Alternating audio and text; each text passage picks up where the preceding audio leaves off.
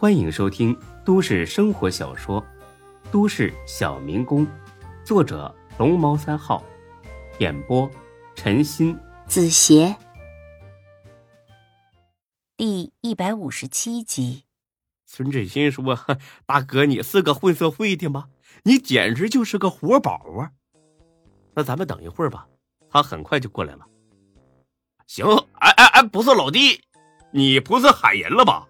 哎，我劝你啊，别害了自己朋友，兄弟，这可是我地盘啊，来多少人那都不好使，你知不知道？啊，没多少，就一个，真的？啊真的？骗你我王八蛋？嗯，有种！哎，我看在你这么痛快份上啊，我再给你减两百，你赔我四千八就行了。哎，行。谢谢大飞哥。大概二十分钟之后，送钱的人终于来了。大飞哥从窗户里边看到的是一辆奔驰，很是惊讶：“这是你朋友啊？”“啊，对呀。”“哎呦，我操，这看着像 S 六零零啊！早知道你朋友这么有钱，我该多要点才是。完了，亏了，这次亏大发了。”大飞哥，让兄弟在这等着。咱们去车上取钱呗。别的，我没弄少。你是不是想把我拉到荒山野岭去暴打我一顿？你让他下来，我哪儿都不去啊，我就在这等他。哎呀，上车吧，大飞哥，这儿真不方便。哎，不的，我就在这儿，我觉得这儿方便。见他吃了秤砣铁了心，孙志呢只好又打了个电话。然后有人从奔驰车上下来了，是沈金虎。原来呀，孙志刚才就是给他打的电话。接到电话的时候，沈金虎刚从丁坤办公室出来。丁坤嘱咐他，如果孙志遇上什么麻烦，能帮的就帮。他正纳闷丁坤为何对孙志这么好呢？孙志的电话就打了过来，所以他二话不说就开车过来了。他本想给大飞哥留个面子，叫到车上骂几句就完事儿，没想到大飞死活不上车，他只好硬着头皮下来了。他停车的地方啊，离烧烤店门口并不远，但是室外光线比较暗，所以大飞呢也没认出这是沈金虎的车牌。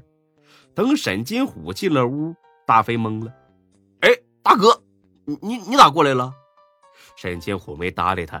倒是看了眼孙志，然后他又看到孙志背后的夏佳琪。他和夏佳琪没打过交道，但是沈金虎知道这丫头是富春江集团董事长夏林的女儿。干他们这行的最怕稀里糊涂得罪上大人物，所以平时啊那都要做足了功课。这些大人物的亲属那都得记住了，免得发生不可弥补的错误。很明显。夏林呢，就是这样的大人物。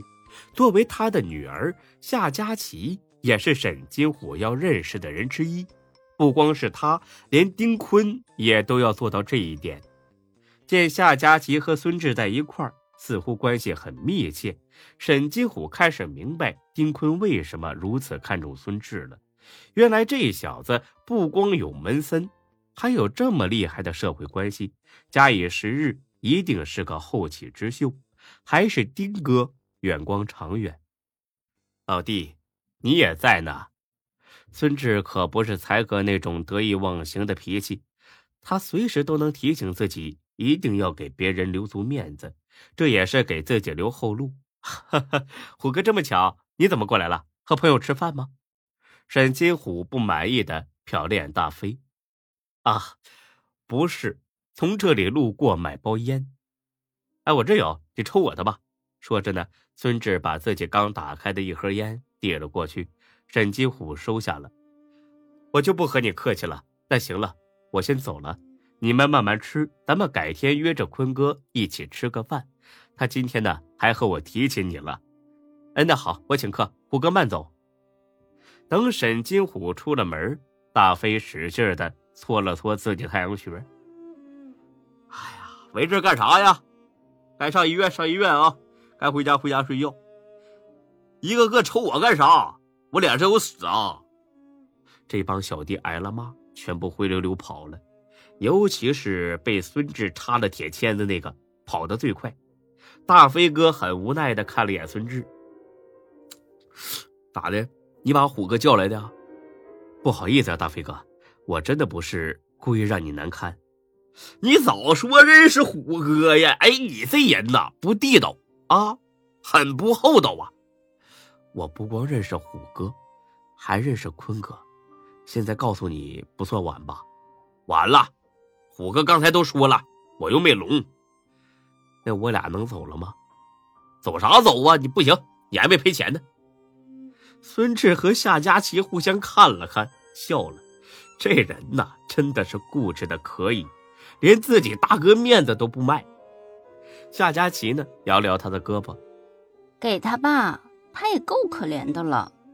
孙志苦笑着点出五千块钱，递给大飞哥。他数了数，皱了皱眉，又数一遍。多二百，给你。不用算的这么清楚吧？笑话，说好多少就多少。走吧，你们。我话没说完呢，从外边冲进一个人。大飞哥，有人到咱们店闹事儿。他妈的，活腻了。走，跟我去看看。那个谁，再见啊，不送了。撂下这句话，大飞就往自己的车跑了过去。郁闷的是，怎么都发动不起来了。他妈的，谁在坑我？他说这车绝对没问题，这才开两天就趴窝了，看我怎么跟他算这笔账的。原来呀，这是大飞哥刚买来的二手车。从这一点来看，他这个大哥呀，当的实在不算成功。这下可好，刚才一帮小兄弟。全被他赶走了。这里呢又比较偏僻，不好打车，想走也走不了。那真是关键时刻掉链子了。孙志见状，和夏佳琪商议了一下，决定送大飞过去。大飞哥，上车。大飞来不及客套，直接上了后排座。哎，谢谢啊。那个金虎街金沙 KTV，快点，越快越好。孙志一脚油门窜了出去，他开得很快，几乎是一路狂飙。不过这两地离得实在是有点远，因此到达金沙 KTV 的时候，差不多是十五分钟之后了。孙志让夏佳琪在车上躲着，自己呢陪着大飞进去了，因为这也是丁坤的产业，丁坤。对孙志很不错，孙志呢自然懂得投桃报李。见大飞来了，前台几个小姑娘总算是有了些许底气。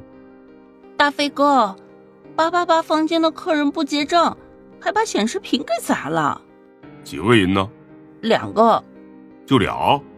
对，就是两个。大飞挠了挠头发，他有点疯疯癫癫的。但是不傻，但凡是在知识混的，谁不知道这家 KTV 是丁坤的产业呢？要说平时喝多了耍酒疯的客人，那经常见，但是故意来找茬的，这几年还真没几个。两个人就赶来闹事，这分明是有备而来，得小心。孙志也看出这里面的蹊跷。劝大飞小心一点大飞点点头，带着孙志上楼了。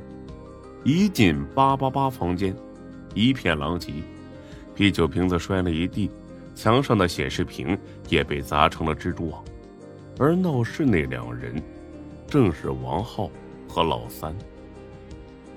不过，孙志并不认识他俩，他俩也不认识孙志。大飞把屋里的灯全部打开了。两位朋友，既然出来玩，就图个高兴是吧？你们咋的高兴了？这账啊，可得有人付。我看这些东西怎么着怎么着也得两万吧。这样，给你们打个折，一万八，把钱交上来，你俩就可以走了。老三听罢。直接把手里的半瓶啤酒摔到大飞的脚底下，吓得大飞跳了起来。他妈的，你算个屁！让丁坤来。咋的？你认识坤哥呀？哼哼，他来了就知道了。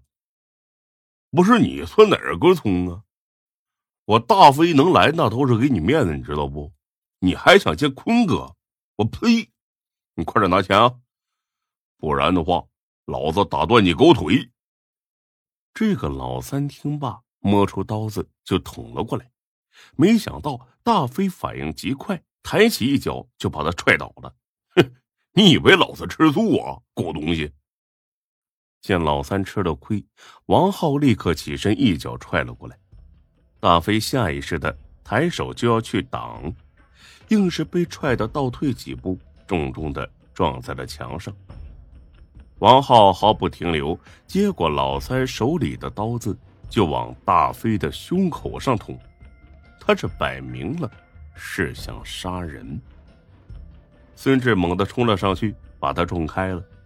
谁料到他反手一刀划破了孙志的左胳膊。虽然见了血，还好伤口不深。王浩皱了一下眉。他没想到这家 KTV 会有身手这么敏捷的人。你也是丁坤的人。没等孙志说话，大飞又扑了上去。王浩冲老三使个眼色，一脚踹开大飞，两个人夺门而逃。大飞要去追，被孙志拦住了。别追了，这人很厉害，好像是过来寻仇的。我建议。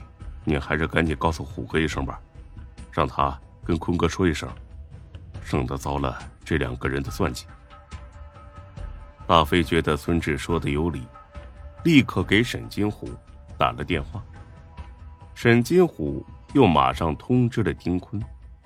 挂了电话，大飞把那四千八百块钱掏了出来。兄弟，拿回去，刚才多亏你了啊，否则那一刀子。我躲不过去，别的，一码归一码。那那那不行啊，你拿过去，否则我大飞成什么人了？这点医药费我出得起。